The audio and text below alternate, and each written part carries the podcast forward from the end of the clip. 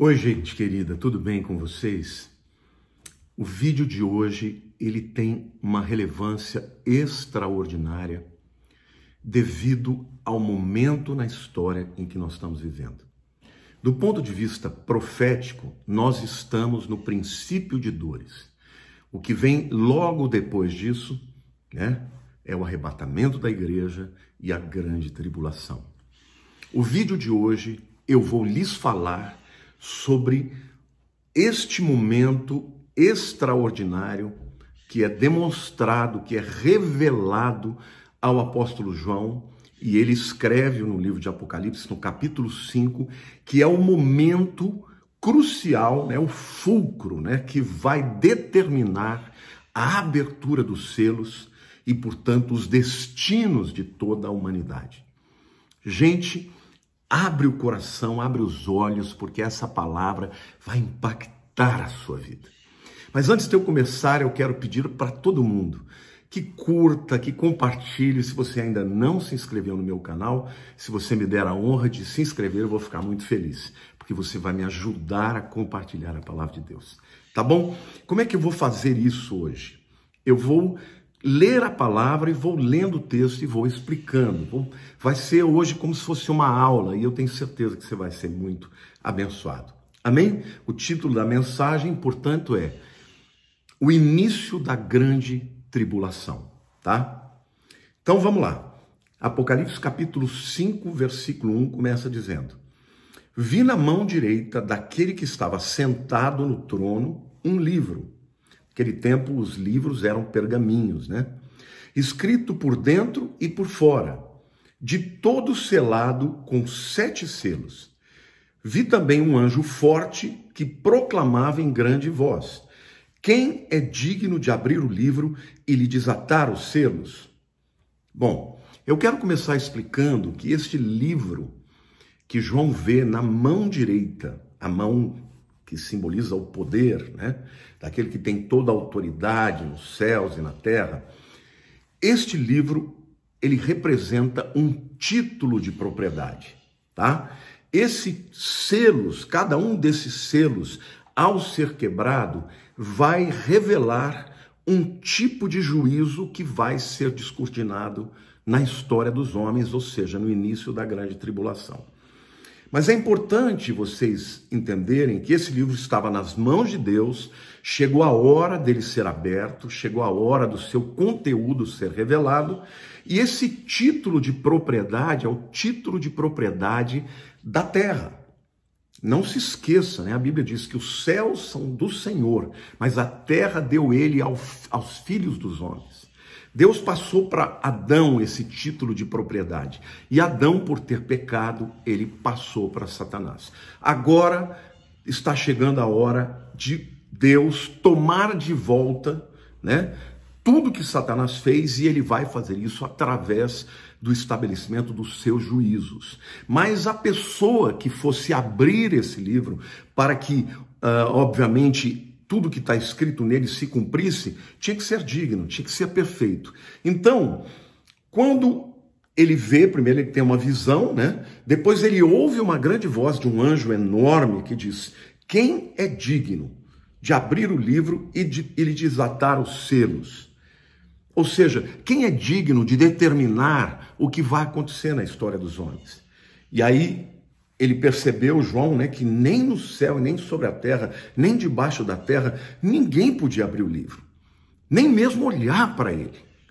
E aí João começa a chorar, né, porque naquele momento ele tem a, a consciência de que todos nós somos indignos, né? E ele diz: porque ninguém foi achado digno de abrir o livro, nem mesmo de olhar para ele. E olha que ele estava no céu, né? É óbvio que Deus era digno, foi ele quem escreveu, né? Mas na verdade ali uh, fica evidente que não era Deus quem ia abrir este livro e determinar que as coisas acontecessem. Aí, todavia, o versículo 5, né? Um dos anciãos me disse: Não chores, eis que o leão da tribo de Judá, a raiz de Davi, venceu para abrir o livro e os seus sete selos. Bom, aí o ancião já diz assim: João, não chora, porque tem um que é digno, e é o leão da tribo de Judá. Quem é o leão da tribo de Judá, meus irmãos? É o nosso Senhor, é o nosso Salvador, é Jesus Cristo, Yeshua Hamashiach. E ele diz: ele venceu para abrir o livro, ou seja, ele conquistou o direito, ele é digno de abrir os seus selos. E aí, então eu vi no meio do trono e dos quatro seres viventes, e entre os anciãos, de pé, um cordeiro como tendo sido morto. Gente, isso para mim é algo extraordinário. Ele é anunciado como o leão da tribo de Judá. Por quê? Porque na primeira vinda de Jesus, ele era o cordeiro, e o cordeiro era o animal preparado para o sacrifício. E ele veio para morrer. Na primeira vinda de Cristo, ele veio para morrer, mas na segunda vinda, ele virá para reinar. E o leão é o símbolo do rei, né? E, e, e, o leão da tribo de Judá é a tribo da qual Jesus veio, né? De Davi também veio, né? A raiz de Davi. Então ele é o leão, ele é o rei, o rei dos reis, o rei da glória. Ele é digno. Mas quando está em pé no meio do trono, João vê um cordeiro como que tendo sido morto. Eu creio que a visão que João viu foi de Cristo com suas vestes salpicadas de sangue. A evidência de que ele é o leão, mas é também o cordeiro. Então, ele tinha sete chifres, bem como sete olhos. Na Bíblia, gente, o número sete é o número da perfeição, da completude significa algo absolutamente completo, né? É a hipérbole da perfeição. Então, ele tinha sete chifres. Chifre na Bíblia é sempre sinal de autoridade. Sete olhos fala de ver, de enxergar, de conhecer, de saber de todas as coisas. E ele diz: e esses sete olhos são os sete Espíritos de Deus enviados por toda a terra. Ou seja, Jesus conhece cada pensamento, Jesus conhece cada intenção dos bilhões que vivem neste planeta. Ele conhece tudo. Ele neste momento ele não é mais o aquele que veio para este mundo e que se esvaziou dos seus atributos como onipresença, onipotência, onisciência. Agora ele já sabe de todas as coisas. E ele então, ele é digno para abrir os livros, para abrir o livro, para tomar aquele, aquela escritura de propriedade da terra tomar de, das mãos de Satanás e começar efetivamente o seu reino sobre a terra, que será sempre interno, que será eterno, que será para todo sempre, né? Então a Bíblia diz assim: Veio, pois, aqui o cordeiro, né? Tomou o livro da mão direita daquele que estava sentado no trono de Deus, né?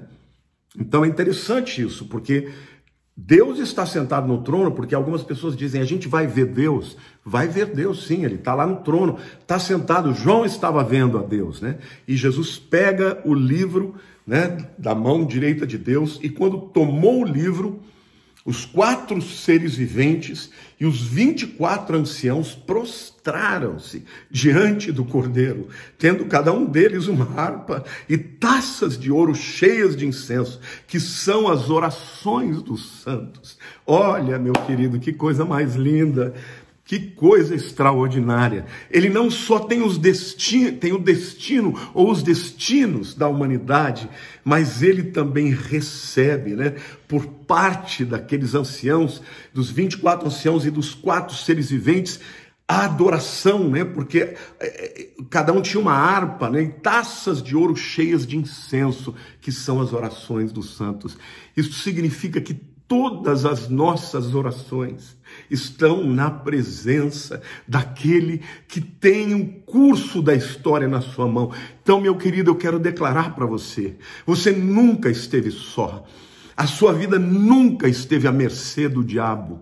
Não, você pertence a Ele. Você é do Senhor, você é do Pai das luzes, é do Cordeiro de Deus. O Espírito Santo habita em você e Ele é mesmo o penhor da nossa herança, é o sinal, é o selo, é a marca de propriedade. Eu sou do meu amado e o meu amado é meu. Ele é o meu Deus, eu sou o seu povo.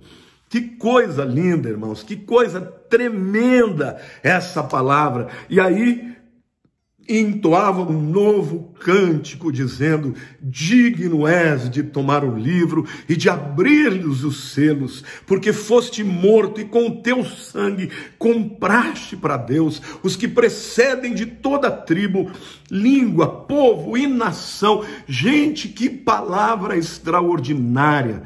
Porque Adão, por ser o pai da raça humana, ele entregou toda a sua descendência nas mãos de Satanás. Ele entregou a terra, a terra que deveria ser dominada, que deveria ser cultivada, que deveria ser protegida, se tornou uma terra cheia de maldições. Por quê? Por causa da rebelião do homem, da desconfiança do homem de Deus. E o homem, portanto, que tinha esse título de propriedade, entrega para Satanás. Mas agora chega a hora em que Jesus, o Cordeiro de Deus, o leão da tribo de Judá, o único que é digno, toma das mãos de Deus e está na hora de retomar né, toda a autoridade, todo o direito de propriedade sobre a terra. Mas antes que isso aconteça, é necessário extirpar este mundo de tudo aquilo que é um traço de Satanás, de marcas de Satanás, do direito de Satanás, de tudo aquilo que ele fez no mundo, na cultura, na mente dos homens. Agora é a última oportunidade que os homens vão ter de crer e de se entregar ao Cristo ou de rebelar-se mais uma vez e de ficar debaixo de Satanás. Então, nesse momento solene, meus irmãos, que nós, momento do, do qual nós estamos nos, nos aproximando, este momento ele é precedido por adoração. Primeiro eles se prostram e começam a cantar um cântico novo, dizendo: que o cordeiro é digno. Por quê? Porque ele foi morto e com seu sangue comprou para Deus, para Deus, os que procedem de toda tribo, língua, povo e nação. A quem eu pertenço? A Deus. A quem você pertence? A Deus. Ele é meu e eu sou dele. Está me entendendo? Então, queridos, a história. Eu estou dizendo para vocês que vocês não têm, não têm que ter medo do que vai acontecer. Por quê? Porque aqueles que são de Deus, Deus protege. Aqueles que são de Deus estão guardados. Esses 24 anciãos representam, na verdade, alguns dizem que parte de Israel, daqueles que se converteram, e parte da igreja, outros acreditam que são somente a igreja, mas pouco importa, o que importa é que são redimidos, que são redimidos que estão lá na presença do Senhor, né? E a Bíblia diz que eles foram comprados por Deus com preço de sangue. E aí, o versículo 11 diz assim: não, versículo 10: E para o nosso Deus os constituíste reino e sacerdotes. Meu querido, nós vamos governar este mundo juntamente com Jesus e seremos um reino sacerdotal. O que, que é um, um, um sacerdote, gente? O sacerdote é aquele indivíduo que se apresenta diante de Deus para interceder pelo povo. Se você aceitou Jesus Cristo como seu Salvador, você já é um sacerdote. Hoje, quando eu oro com vocês pela manhã, eu estou como um sacerdote apresentando a vida de vocês perante o Senhor. Então, o reino de Cristo será um reino sacerdotal. Não vai ser um domínio de opressão, de alguém espoliar alguém, alguém para crescer tem que tirar de alguém. Não, é um reino de sacerdotes onde todos serão abençoados, onde a bênção de Deus será multiplicada a todos. E a Bíblia diz: e reinarão sobre a terra. Reinarão no milênio, e portanto, antes que isso aconteça, tem que vir o tempo da grande tribulação, quando Jesus vai extirpar da terra toda a oposição de Satanás e dos seus e do seu séquito, vamos dizer assim. Versículo 11 diz assim: Vi e ouvi uma voz de muitos anjos ao redor do trono, dos seres viventes e dos anciãos, cujo número era de milhões, de milhões e milhares de milhares. Estamos falando de bilhões, proclamando em grande voz: Digno é o cordeiro que foi morto de receber o poder e riqueza e sabedoria e força e honra e glória e louvor então ouvi que toda criatura que há no céu e sobre a terra, e debaixo da terra e sobre o mar, e tudo que neles há, estava dizendo: aquele que está sentado no trono e ao Cordeiro seja o louvor e a honra e a glória e o domínio pelos séculos dos séculos. Chegou a hora de tomar posse. Chegou a hora de tomar de volta a terra que foi criada por Deus para a glória do seu nome, mas que foi usada por Satanás durante todos esses milênios. E o texto diz assim: E os quatro seres viventes respondiam: Amém. Também os anciãos prostraram-se e o adoraram. Aleluia! E o adoraram. Queridos, a grande tribulação será o pior período da história que já houve. Pior do que o tempo de Hitler no Holocausto.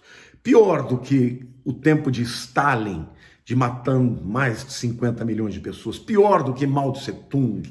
Pior do que Pol Pot. Pior do que Napoleão. Pior do que todas as revoluções. Será um tempo de opressão, um tempo de domínio, um tempo de pavor, um tempo de medo um tempo de engano. Então, meus queridos, eu quero dizer para vocês: é disto que Deus vai nos livrar. É contra isto que Jesus vai trazer juízo contra Satanás e contra aqueles que estão operando todo esse mal sobre a terra. Muitas pessoas podem perguntar, mas Deus não é amor? Deus é amor, mas Deus é justiça. E durante dois mil anos, o mundo tem ouvido falar de Cristo como o caminho para a salvação e tem rejeitado. E vivemos num tempo em que isto está chegando num nível que, sabe, é impossível de acreditar. Todos os dias, quando eu ouço as notícias, eu falo: Meu Deus, não é possível que isso está acontecendo, mas está acontecendo, meus irmãos. Por isso que eu estou dizendo para você que nós estamos muito próximos do arrebatamento da igreja, porque este tempo que virá, um tempo de juízo, um tempo de ira, da ira do cordeiro e daquele que está sentado sobre o trono, é um tempo para o qual nós não fomos destinados, porque como diz 1 Tessalonicenses capítulo 5, verso 9, diz: "Vós não fostes destinados para a ira".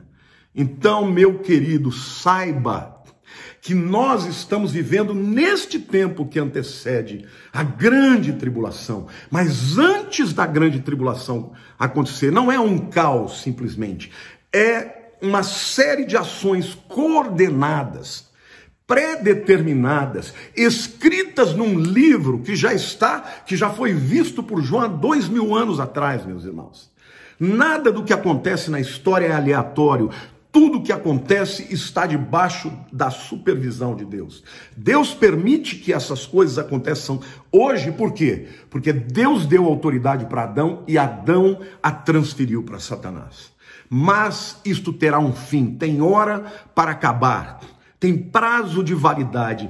Então, meu amado, meu querido, se você ainda não entregou a vida para Jesus, não há um outro caminho para a salvação a não ser Ele. Ele disse: Eu sou o caminho, a verdade, a vida. Ninguém vem ao Pai senão por mim. Entregue a sua vida a Jesus, dê o seu coração a Ele, venha como está, porque onde abundou o pecado, superabundou a graça. Meu amado, Jesus é a solução, Ele é o amor em pessoa. Ele é o próprio Deus encarnado, ele morreu no meu lugar e no seu lugar, meu querido. Entregue a vida para ele, é só crer no seu sacrifício e entregar a sua vida para Ele, que o teu nome estará escrito no livro da vida, que você será selado pelo Espírito Santo para o dia da redenção. O dia da redenção é o dia do arrebatamento da igreja, quando os mortos ressuscitarão e a, os mortos em Cristo e aqueles que estiverem vivos e crerem serão arrebatados juntamente com Ele no ar, nos ares para vivemos com o Senhor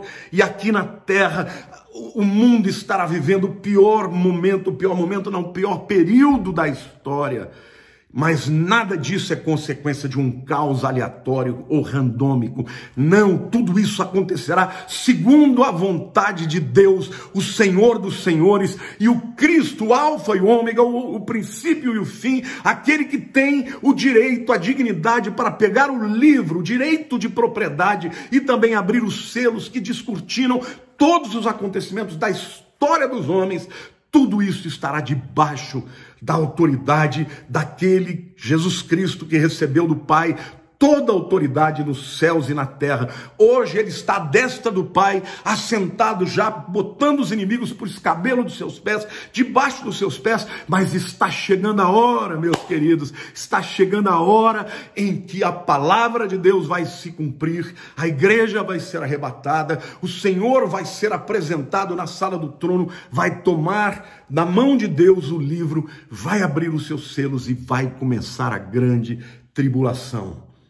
Por isso, qual é o nosso papel, igreja? O nosso papel é tocar trombeta, é falar. Eu quero inclusive pedir para você compartilhar esse vídeo, porque esta é a maneira de pessoas em todo o planeta ouvirem a palavra de Deus e serem advertidas do tempo que virá. Não temos mais tempo de brincar, de, de ficar falando do Evangelho como se o Evangelho fosse simplesmente um meio de tornar a tua vida melhor. Não, queridos, o Evangelho é o reino de Deus. Jesus nos ensinou a orar, Pai, venha o teu reino, seja feita a tua vontade na terra como é feita nos céus, e isto será feito através do Senhor Jesus e dos seus servos. Por isso que ele diz que nós reinaremos com eles um reino sacerdotal. Como que nós somos sacerdotes nos dias de hoje? Pregando a palavra, libertando os cativos, curando os oprimidos, levando a palavra de esperança para aqueles que não têm. Senhor, agora eu oro, Espírito Santo, que a tua palavra abra os olhos, tire a venda dos olhos dos teus filhos, daqueles que ainda não enxergaram a verdade, Senhor. E abala a igreja, impacta a igreja, tira a igreja da letargia, tira a igreja de uma mensagem de palha, meu Deus, Pai, porque nós não fomos criados por Ti simplesmente para pregar uma mensagem de melhorar, melhorar de vida aqui, Senhor. Nós somos chamados para trazer uma mensagem do reino de Deus que começa agora, meus irmãos, começa agora a igreja avançando. Nós somos aqueles que resistem o levantamento do anticristo, mas quando chega a hora, quando chegar a hora, a igreja vai ser arrebatada, aquele que detém o anticristo vai ser retirado, o Senhor vai abrir o, livro, vai quebrar os sete selos, e a terra vai ser livre definitivamente do poder do anticristo e da influência maligna de Satanás. Qual é o nosso papel? Pregar, adorar, santificar a nossa vida, viver para a glória do Senhor.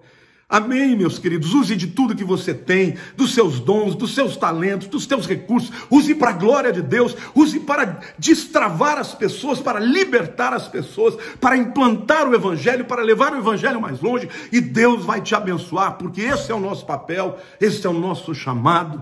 Aleluia, glória a Deus. O Cordeiro de Deus é também o leão da tribo de Judá. Está chegando a hora do leão rugir, e o seu rugido é poderoso, e todos estremecerão diante dele. E a Bíblia diz que um dia todo joelho se dobrará, e toda língua confessará que Jesus Cristo é o Senhor. Alguns vão fazê-lo com muita satisfação, em adoração, se prostrando como os anciãos aqui, dobrando os seus joelhos, entregando as suas coroas, dizendo: Tu és digno, eu estou aqui pela tua graça, não por meu mérito. Outros, quando chegar a hora, se dobrarão, inclusive Satanás, contra a sua vontade, mas por temor e tremor, porque Ele é o Senhor dos senhores, Ele é o Rei dos reis, Ele é aquele que vem para governar com cetro de ferro. Mas para nós, para nós que cremos no seu nome, Ele é o sol da justiça, Ele é o pastor das nossas almas, Ele é o Cordeiro de Deus que tira o pecado no mundo. Meu amado, converte o teu coração para Deus, entrega o teu caminho ao Senhor, confia nele, tudo Ele fará. Entrega, entrega os teus sonhos, entrega os seus projetos, entrega as suas fraquezas, porque Deus é forte. A Bíblia diz que quando eu sou fraco, Ele é forte, porque o poder de Deus se manifesta nas nossas fraquezas. Amém? O tempo agora é de santificação. O tempo agora é da igreja se preparar, se adornar, se santificar, porque está chegando a hora do casamento do cordeiro. Está chegando a hora que a trombeta vai tocar. E quando tocar, a noiva vai subir para habitar com o Senhor.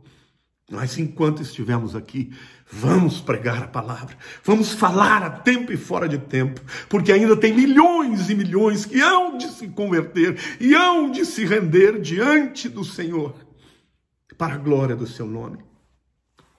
Eu quero terminar essa palavra dizendo a você, meu amado, meu querido, o Senhor te ama muito, ainda que você esteja passando por muitas lutas ainda que você esteja vivendo momentos difíceis, talvez enfermidade, talvez opressão maligna, talvez angústia, talvez depressão, talvez abandono, solidão, eu não sei qual é a luta pela qual você está passando, mas fique firme, fique forte. O choro pode durar a noite inteira, mas a alegria vem no amanhecer, vai passar, está chegando a hora. Santifique a sua vida, busque ao Senhor, fale agora, até mesmo nos momentos de dificuldade, porque o maior testemunho você dá no momento da luta.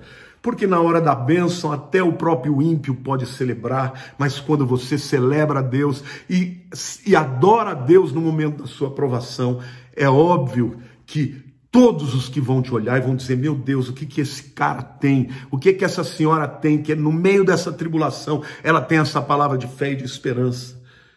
Faça assim e não se esqueça: todas as nossas orações estão naquele cálice que foram apresentados ao Senhor diante da sala do trono.